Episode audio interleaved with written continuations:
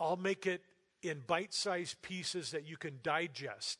So, John 7 14 uh, through 36. As we come to our verses uh, this morning, it's interesting if you just scan down your Bible, and most of your Bibles will do this.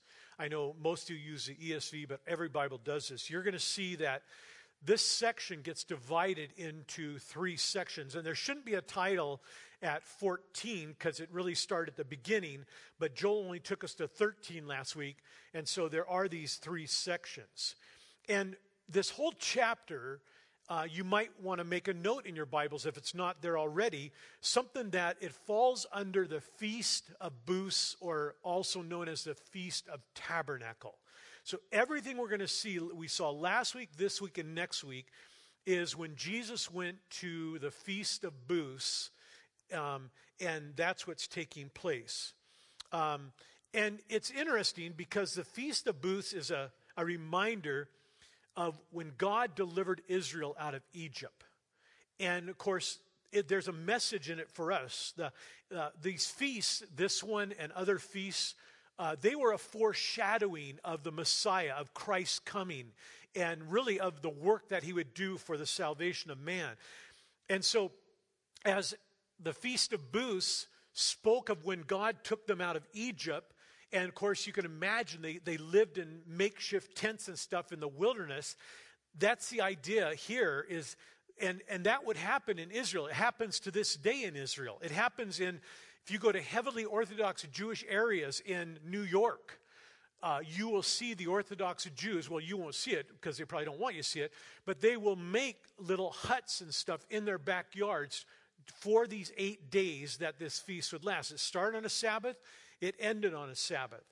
And so it's a great time. And I, I want to read you what gotquestions.org says about it. By the way, that is a web, website you should know about.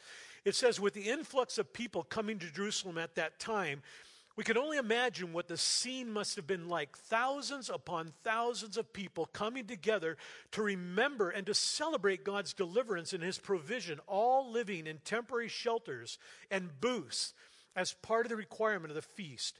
During, that, it, during the eight day period, so many sacrifices were made that it required all 24 divisions of priests to be present to assist in the sacrificial duty. So I love us as best as we can, and it's impossible to do that, but just try to put yourself in a scene where you have a city and it just blows up. It's a bad example, but I'll use Sturgis as an example. Sturgis is not a big city, but you know during the summer when it's become this great big motorcycle rally, it grows to like five to 600,000 people. And it's just entirely different. Then everybody goes away and it's all quiet again, you know. But that's what it would have been like at Jerusalem and so forth. And with the Temple Mount and everything, there would just be thousands of people that would make a pilgrimage to the city and they would enter into this incredible celebration for a week long. Now, the sections are this verses 14 to 24 we'll take. It has to do with Jesus teaching in the temple during the Feast of Booths. 25 to 31 are some people wondering if he is the Christ. And then 32 to 36, they seek to arrest Jesus, and he tells them that I'm not going to be with you much longer. So that's what we're going to look at. So look at verse 14 with me, if you will. Verse 14 says, About the middle of the feast, and remember, Jesus didn't go up when his brothers wanted him to go up to make, you know, to be seen. He went up in the middle of the feast when it when it was his time to go up, Jesus went up into the temple and he began teaching. The Jews therefore marveled, saying, How is it that this man has learning when he has never studied? So, so Jesus answered them, My teaching is not mine, but his who sent me. If anyone's will is to do God's will, he will know whether the teaching is from God or whether I am speaking of my own authority. The one who speaks of his own authority seeks his own glory, but the one who seeks the glory of him who sent him is true, and in him there is no falsehood. Has not Moses given you the law? Yet none of you keeps the law. Why do you seek to kill me? The crowds answered, You have a demon. Who is seeking to kill you? And Jesus answered them, I did one work and you all marvel at it. Moses gave you circumcision, not that it is from Moses, but from the fathers, and that's Abraham and Isaac and Jacob. And you circumcised a man on the Sabbath. If one if on the Sabbath a man receives circumcision so that the law may not be broken, are you angry with me? Because on the Sabbath I made a man's whole body well. Do not judge by appearance, but judge with right judgments. And so, going up to the temple at the halfway point of the feast, Jesus starts to teach. Now, let me show you some slides here. Okay, this is what the Temple Mount looks like today. That's a mosque there. And so the buildings in the first part are not the Temple uh, Mount. The next part back is what they know, call the Temple Mount. And just to give you an illustration, one of our Calvary pastors was there one time during a Muslim celebration. That is con- under the control of the Muslims, by the way. There were over 60,000 people on that Temple Mount. So that you can't appreciate how big it is until you go there, but it is a gigantic space and one day a temple is going to be rebuilt there. And I'm going to show you some other pictures, probably that inner part of the temple. So this is what the temple looked like during Herod's time. And so the Holy of Holies and stuff would be that portion right in the middle. Um, to the right is the Gentile court and so forth. But that is what encompassed that Temple Mount that if you ever go to Israel, you'll go on. And the next slide, I just want, and I realize you can't really read these very well, can you? Oh, can you? Okay, good. Because I just thought, you know, I have to, they are what they are. But what I wanted to see is the white square where it says the Gentile court. That is probably where at times Jesus would teach. And so he goes up there now and it is packed with people that are making sacrifices, that are worshiping God, that are celebrating this eight day celebration of what God had done, you know. And so let's move on, okay? So going up there, he taught the people who he was, he taught them what he'd do. He obviously, part of his teaching, I think, anytime he taught was how to know God. And that was very much of his time on this earth. Um, he came to uh, suffer and die, but he came to teach us as well. And so this is another one of those examples where he is going to teach. And, and notice as before, when he taught, you see this often in scriptures. Look in your text, it says, they marveled at his teaching. That's what the NIV uses. That's a great word. It, it, means this if you look it up in the Greek. It has the idea of they had admiration for his teaching. They, they had wonder for his teaching, and not wonder like questioning it so much as they just couldn't believe what they're hearing. Uh, they were amazed, astonished, even surprised is the idea. And I just thought, you guys, isn't that a good reminder for you and I who know Christ? Lord, give us that wonder, give us that amazement every time we either hear your word taught or we get into your word. Guys, listen, if you've known the Lord for a long time, it is easy to forget that, isn't it? I remember when I first came to the Lord, before I came to the Lord, I my the guy that led me to the Lord said, just start reading the Gospel of John every day. I did. And after came the Lord, my fondest memories was living in Spokane, and I managed a warehouse for the Salvation Army. And I'd get up early in the morning, Wink would still be in bed, and I'd go out with my living Bible, the green one, some of you know what I'm talking about. And I'd have my coffee and I'd sit in my living room and I'd just read out of the Living Bible.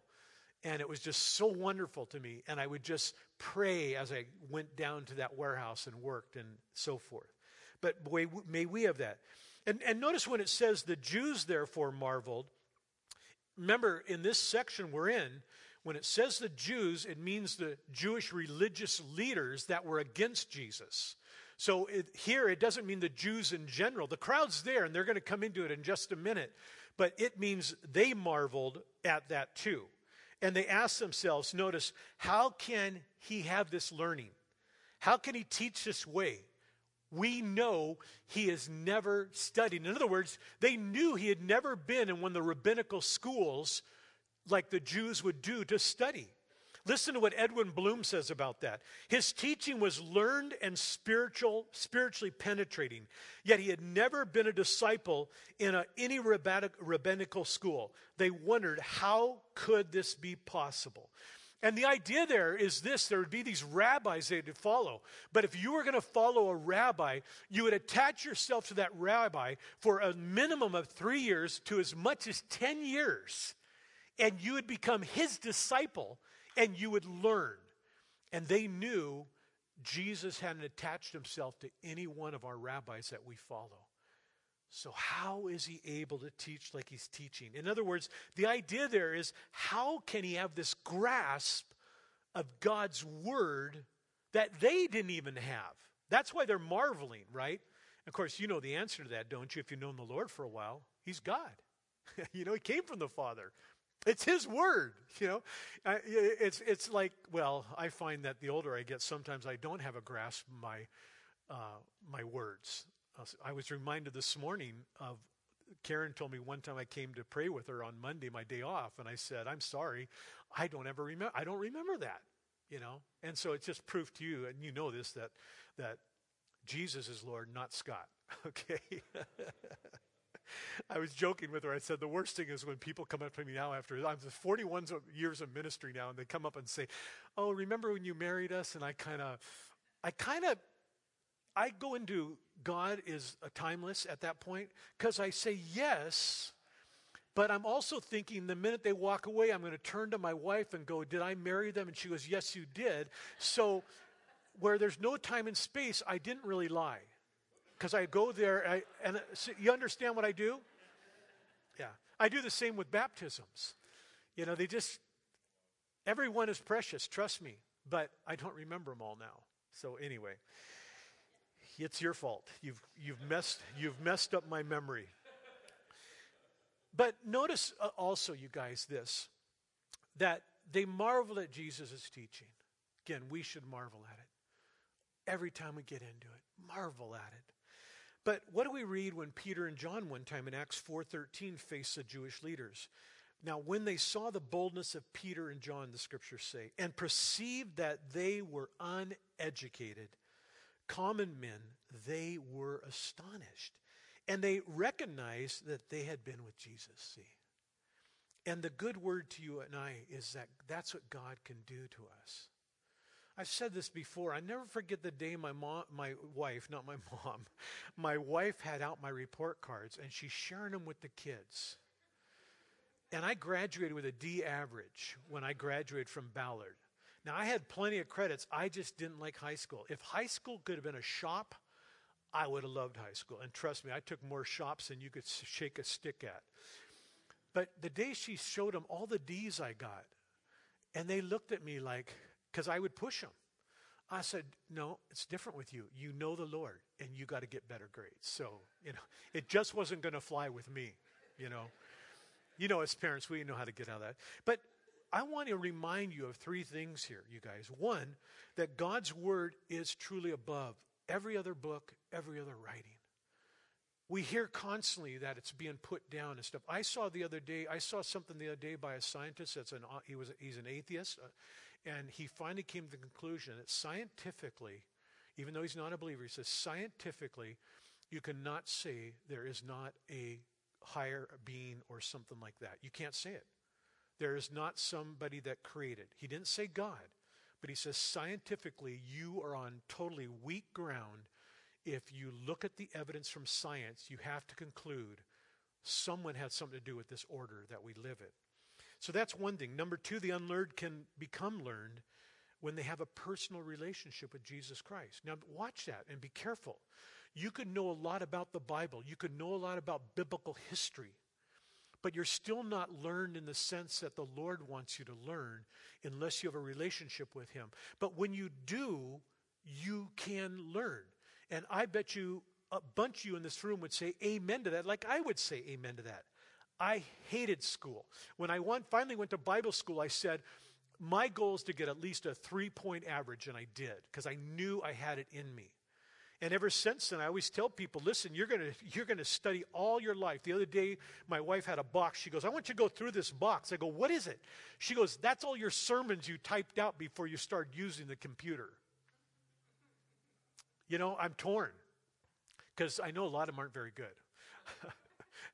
but what am I going to do with all those sermons? You know, I, would like to think my kids will cherish them and put them in a volume. I'm, I'm going to throw them away. Okay, so anyway, you know, here's the only sermons we need right here, okay? But anyway, then the last thing above everything, we need to seek the wisdom from above God's wisdom. That's what this is telling us by Jesus marveling. And that's what happens. We want honor God's word and seek that wisdom from above. And so Jesus answers their question, right? His teaching has come from God. That's what he says in this passage. And it wasn't his own, but it was the Father's. And notice that they truly, uh, if they were truly about doing God's will, he says, you would know these things. You would know that Jesus, that he said he was from God and they were from God. And that shows you they didn't have a relationship. Another great reminder. We know there are people in this world that are very religious. They go to church all the time. They have no relationship with Christ. It's not personal, it's Sunday. And so that is a very possible thing. And notice, along with not wanting to know God, I think there's this kind of downward thing that happens here. If a person doesn't want to know God, then they're going to do this next. They're going to reject God. And then they're going to be, like he says here, they're going to be about self glory and they're going to be about desire of, for power and authority in their own life. And that's what Jesus says in this passage. That if that's the case, that's what you're about. And again, let me say this, you guys. We all need to resist the temptation to be about our own glory. Say amen. Oh, gee, come on. You got to say amen because we all fall into that trap all the time. You know, we, we want attention, we want the glory. And you've got to realize no, Lord, you, you take the glory, you get the glory. I think John the Baptist said it best when he said, He Say it. He must increase, and I must decrease. That's the principle. Matthew 6, Jesus said, When you pray, pray like this Your kingdom come, your will be done on earth as it is in heaven. Always pray that way. You how do you pray? Well, you pray if it's a situation for a door to open, a healing, everything else. Pray for that to happen. But always pray, and Father, your will be done. And make sure when you say that, you're ready for His will to be done. Because if it's not what you want, your will, you'll get disappointed. But you have to be at the point where you can say, God, let your will be done in this situation. And then you got to let Him do His will. And anybody besides me in this room, any ever prayed like a hundred thousand prayers and you wanted to go one way and they never went that way? See what I mean? But it's good. It breaks you, it molds you, it shapes you, it makes you just say, Lord, your will be done. And so that's an important thing. And, uh, and verse 18 says that in, we are to seek that God be glorified. Show people God. Tell people about God. And to prove his point, they were about power in themselves. Notice what he, in verse 19, then he, he goes and he says this in verse 19. We already read it. He says, Has not Moses given you law? Yet none of you keeps the law. Why do you seek to kill me? And the crowd answered, You have a demon. Who is seeking to kill you? See? And so we can think that it was common knowledge that um, the, all, everybody knew the Jewish officials were seeking to kill Jesus. But not all the common people knew that. They didn't realize that they were seeking to kill him. Some of them did, but not all of them did. And that's why, notice when it said there, when they said, You have a demon, you're kind of thinking, What's all about? Well, they're thinking, You're nuts. Are you demon possessed or something? We're not trying to kill you. So that's kind of the sense of going on there. And they said that, he says that because he says, Why do you seek to kill me? And they were seeking to kill him. The leaders broke the law in so many different ways. But here Jesus, Jesus, is specifically talking about they're seeking to kill him. And that's the sixth commandment thou shalt not murder. Isn't that interesting? The hypocrisy of their faith, if you want to call it that. That they are saying, We are our God, we know God, we, we obey the Ten Commandments, and yet here we are, the leaders of a nation, and we want to kill this guy, which is against the law. And so he's talking about that. And when he healed, what this is talking about when he says, I did one thing, it's when in John 5, we are there, remember? And he healed that man at the pool of Bethesda. Verse 18 This was why the Jews were seeking all the more to kill him, because not only was he breaking the Sabbath, but he even was calling his God his Father and making himself equal with God. But they wanted to kill him because he did something on the Sabbath. And here, what is he saying? He says, Well, you do something on the Sabbath. Look at verse 21 again. He says, Jesus answered them, I did one work, and you all marveled at it. Moses gave you circumcision, not that is from Moses, but from the fathers, and you circumcise a man on the Sabbath. If one, if one on the, if on the Sabbath a man receives circumcision so that the law of Moses may not be broken, are you angry with me because on the Sabbath I made a man's whole body well? See? And so, first understand the Levitical law said this, you guys. It said that if a baby is born, it is to be a baby boy. I hope I didn't have to explain that. Um, th- that baby boy needed to be circumcised on the eighth day. And I'm going to say this because I think most of you know it. Do you know why the eighth day? One of the reasons why the eighth day? It's because do you know vitamin K in a baby, which clots the blood, is at its highest level on the eighth day? Isn't that interesting? Don't tell me there's no God. you know, the Jews just thought, oh, eight days later we got to do this. And science now has shown that on the eighth day, that vitamin K in a baby boy is at a high level. So when the baby boy is circumcised, the blood will clot. And so they had to do that. Okay, and so on the eighth day, if a baby was born on a Sabbath, eight days later would be the next Sabbath, they were to circumcise. See? And they didn't have any problem with that. Jesus didn't have any problem with that because that was to say you couldn't do that was a work and you can't work. See what it, it just got all messed up. And so Jesus saying, if you do that on the Sabbath, but you now have a problem with me making an entire man's body whole, see, see how crazy it is that they wouldn't want that to happen. And so they were angry enough because of that healing that they wanted to kill him. And the Jewish leaders had deemed certain things that were working on the Sabbath and other things weren't. But God's word doesn't do that so often. So often, their laws about what constitutes work on the Sabbath, you will not find Scripture teaching that. Okay? And it still goes to this day. And so Jesus says, ends this section, do not judge by appearance, but judge with a right judgment. Look at the, uh, the NLT. Look beneath the surface so you can judge correctly. And I love this. When Samuel went to anoint David, he didn't know at time it was David, but when Samuel went to anoint David as the next king of Israel, it's in 1 Samuel 16. He went before Jesse, and Jesse brought the sons by. And Eliab was one of Jesse's sons, and he, he thought for sure it's him. But it says this in verse 7 This is the Lord's anointed, but he was wrong. And this is where we, he says this Do not look on his appearance or on his height or statue, because I have rejected him. For the Lord sees not as man sees. Man looks on the outward appearance, but the Lord looks on the heart. And you know that verse, don't you? That's an awesome verse, isn't it? I, I think you always should be applying that two ways. One, apply it to yourself. You know, God looks at you on the inward, not the outward. Remember that. God knows your heart. You know, don't, don't condemn yourself for something you think God's upset about, but you know where your heart was at. The second thing, always use that in thinking of other people. You know, at this point in my life, in my ministry, I just realized uh, not too long ago, I said, you know, I've dealt with so many situations, so many problems, so many people, hundreds and hundreds of them now, maybe thousands now. I've learned this when you deal with a situation, no matter what's going on, try to remember and see what's going what what has happened in that person's life.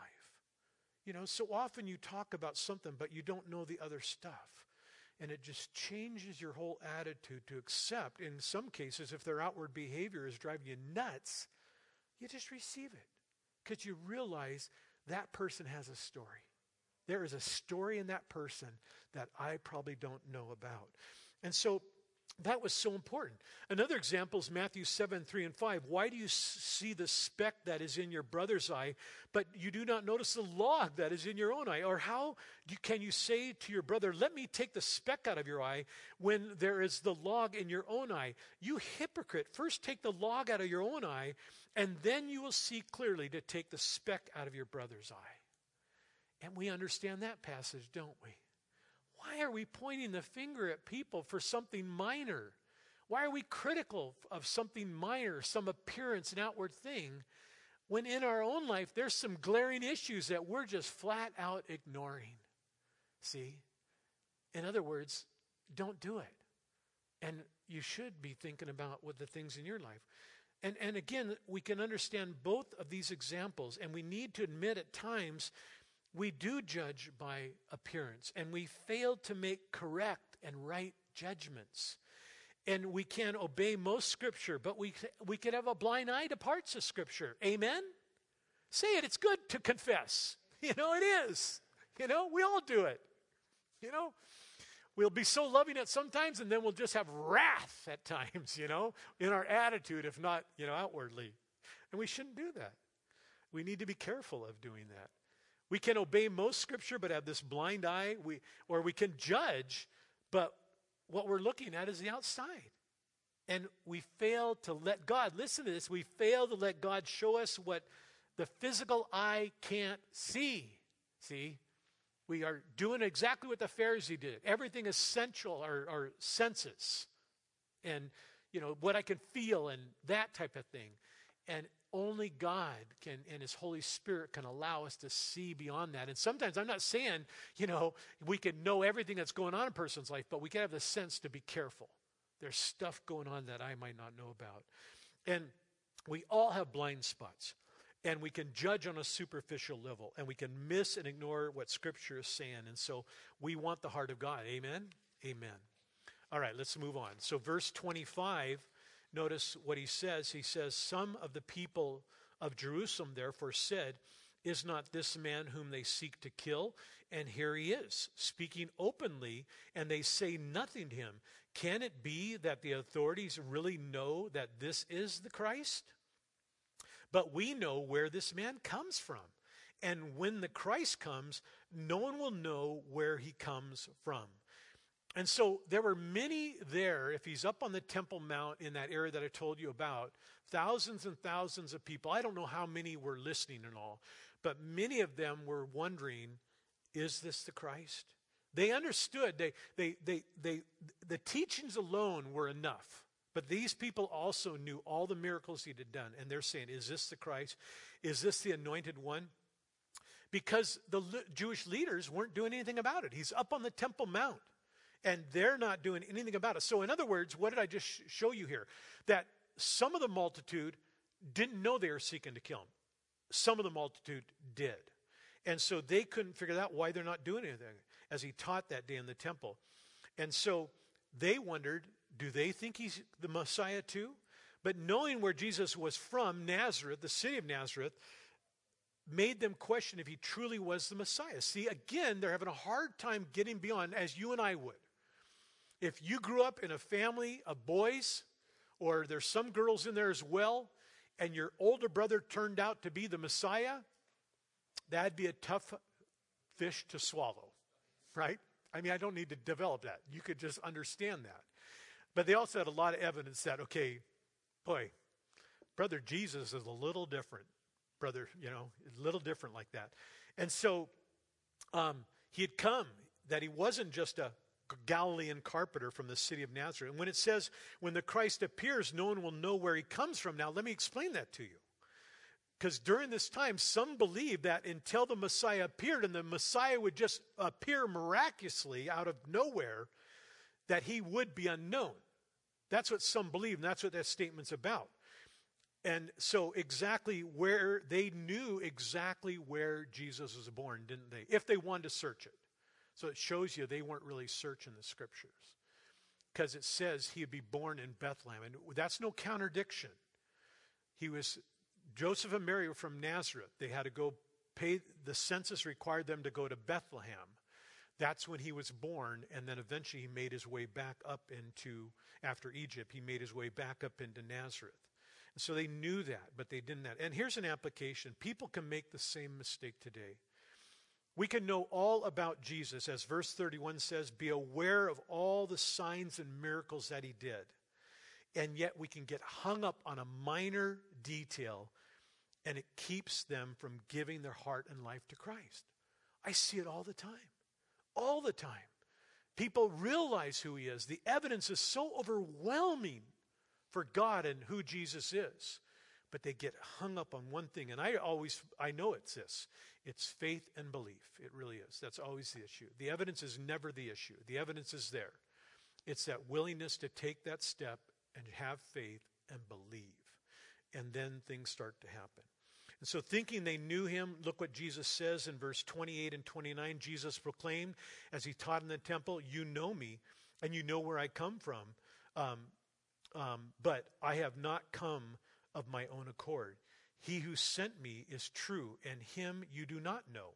I know him, and for I come from him, and he sent me. And so, again, what they're talking about here outwardly, um, they knew he was from Nazareth. That's what he means. You know me. But he's actually saying, You really don't know me.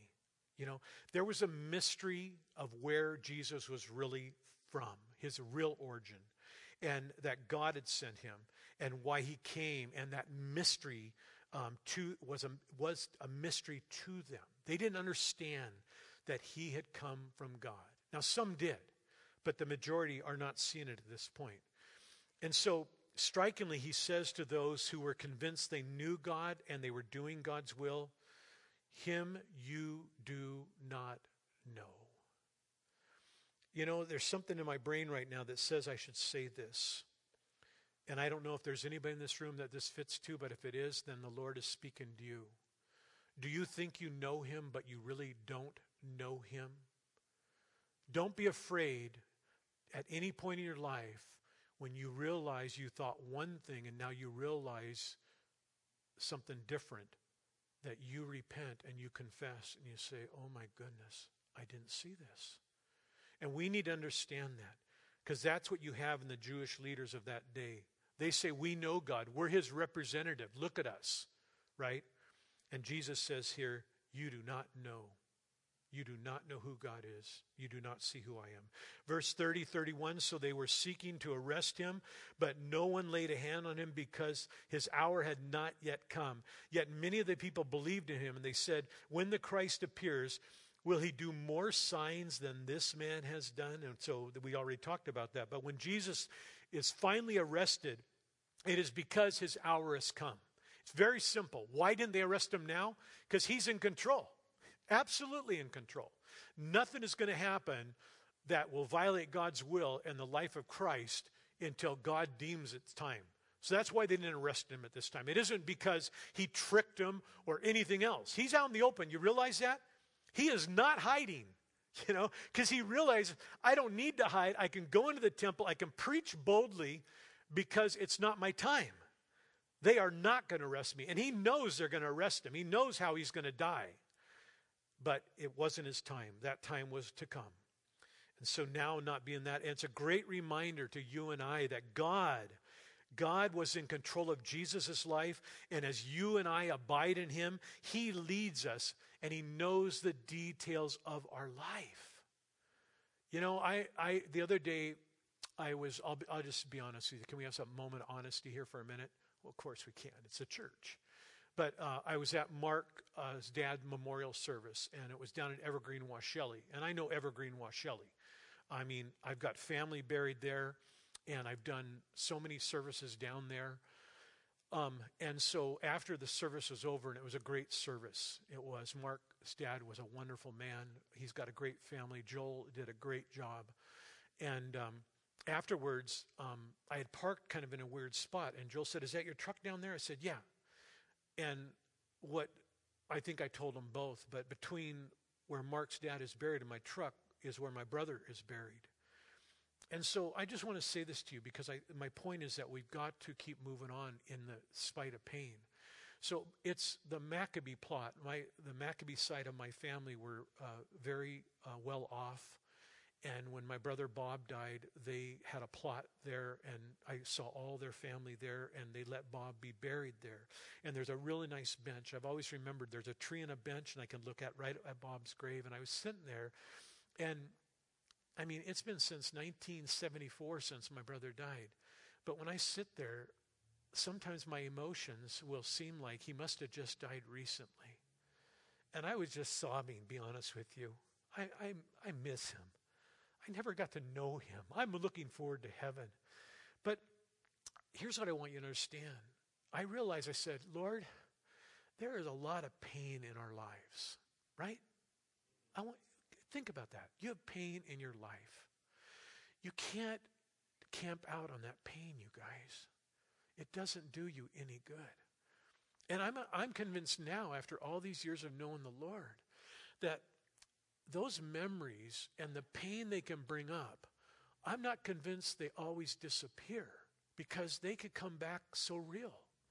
But I think you and I, we've got to move on at times. You know what I mean? And we don't forget that. It's a part of who we are. It shapes us, it molds us, it makes us who we are. But we are not being biblical if we don't allow ourselves to, I got to move on. And I was sitting there just realizing all the painful things I've gone through in my life my mom's death, my dad's death, my brother's death, you know, and other things. I mean, I could tell you all the people I've buried. A pastor probably does three to one burials versus weddings. I remember a little boy when I was on staff at Calvary Fellowship, a little boy that got leukemia and lost his life. And I was there in the house down by Fort Lawton when he passed away. And I sat with the mom. I took the mom to the funeral home to Evergreen Washelli. And I helped her to so that she didn't get led astray by the funeral directors and getting stuff she didn't need. And then the funeral director wisely said, Now listen, the boy can stay in the house this long after he passes, but this is what's going to happen. And I said, okay, that's fine. It all worked out perfect. You know, and I just think of Casey, that little boy. I knew him. He was a kid that was just an amazing kid, you know? And so I've been in those situations that are painful situations, and it's not always my pain, but it's been entering into the pain of others, of you as your pastor. And so I just thought, you know, that's a great reminder, Lord that we do have pain in our life, but God is greater than our pain. Amen? I mean this, you guys. It's so important. And God wants to take us through that pain, beyond that pain. And at times it'll seem so real. Go ahead and cry. Go ahead and mourn again. It's okay. You know, I was just glad everybody was gone and nobody came up to me, seeing me sitting on this bench going, Scott, what are you doing? It would have been okay. I said, Well, there's my brother's grave right there. But, you know, it is what it is. And I just, I, I think we need to know that God's in control of our lives. And when you see what's happening in your life, you know, don't demand, I need to understand. I need to know, God, what are you doing? No, just trust Him. Trust Him.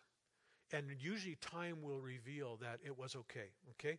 So 32, we'll finish. The Pharisees heard the crowd muttering these things about him, and the chief priests and Pharisees sent officers to arrest him. And Jesus said, I will be with you a little longer, and then I'm going to him who sent me. You will seek me, and you will not find me. Where I am where I am, you cannot come. And the Jews said to one another, What does this man intend to go? Uh, that we will, where does he tend to go that we will not find him? Does he intend to go to the dispersion among the Greeks and teach Greeks? What does he mean by saying, You will seek me and you will not find me, and where I am you cannot come? And so again, they were only seeing with their eyes and with their minds, and they didn't really see who Jesus was. And Jesus was speaking of what was to come his death, his resurrection, and his ascension when he would return to the Father back to heaven.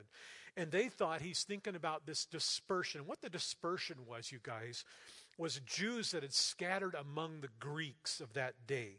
And so it, it, was to the Jews who had migrated into the Roman Empire, and it wasn't just Rome, the Roman Empire was huge. And they even said it was Jews that had migrated as far east to Babylon. And he says, Is that what he's going to do? Is go into where those, the Greek area there, and Greek doesn't mean Greece or Greek speaking, but is he going to the non Jewish areas? See, that's what they think. But Jesus, of course, was talking about, I'm going back to the Father. And I just thought this is the perfect place to close. If the musicians come on back up, it speaks of the time to receive Jesus is now. It really is now. I heard this week of, and last week, I there were two deaths in our Puget Sound area that stuck out to me in an alarming way. And I always think when I hear these things, I bet you they didn't have a clue that this is what was going to happen. And it's just the same to us today. What is the Lord saying to you and I out of this passage of Scripture? Is it something about His Word and honoring His Word? Was it something, is there something in your life that the Lord wanted you to hear? Listen, you are in a room full of people. I wish someday, maybe Sunday, we shouldn't teach, but it's kind of weird. Let's just all share the pain we have in our life, right? That'd be kind of weird. But I could tell you that I could talk to every single one of you and you could tell me stories, not just one, but you could tell me hurts in your life and things that you've gone through. And maybe God is just saying to you, I know. I know what you've gone through. I know how it still affects you at times. But let me lead you and guide